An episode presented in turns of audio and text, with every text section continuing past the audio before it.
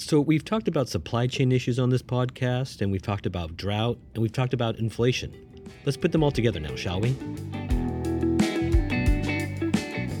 Welcome to the Daily Drill, your quick peek into the housing news of the day. I'm Paul Lopez, Senior Vice President at the National Association of Home Builders, and today is Thursday, October 13th.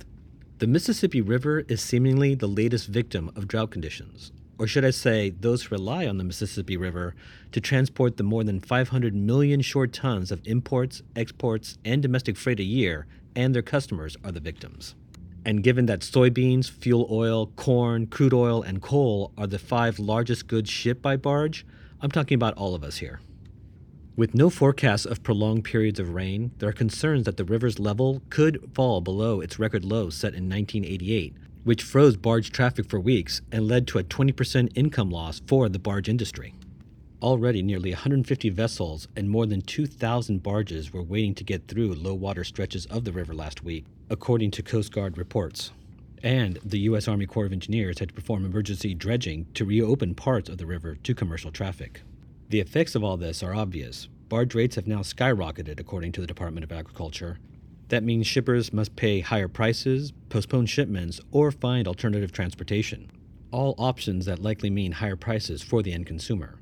And finding alternative transportation would seem difficult. Experts agree barges carry heavy agricultural goods far more efficiently than, say, trucks or trains.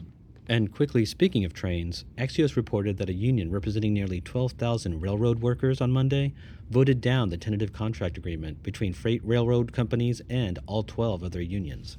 That rejection raises the prospect once again of a nationwide rail strike sometime after the midterm elections. Just a reminder each year, U.S. railroads haul around 420,000 carloads of wood products. The vast majority of that lumber that builders need for new construction and remodeling projects. That's it for me today. I'll be back again tomorrow. If you're enjoying this podcast, please be sure to subscribe. I'm Paul Lopez. Thanks for listening.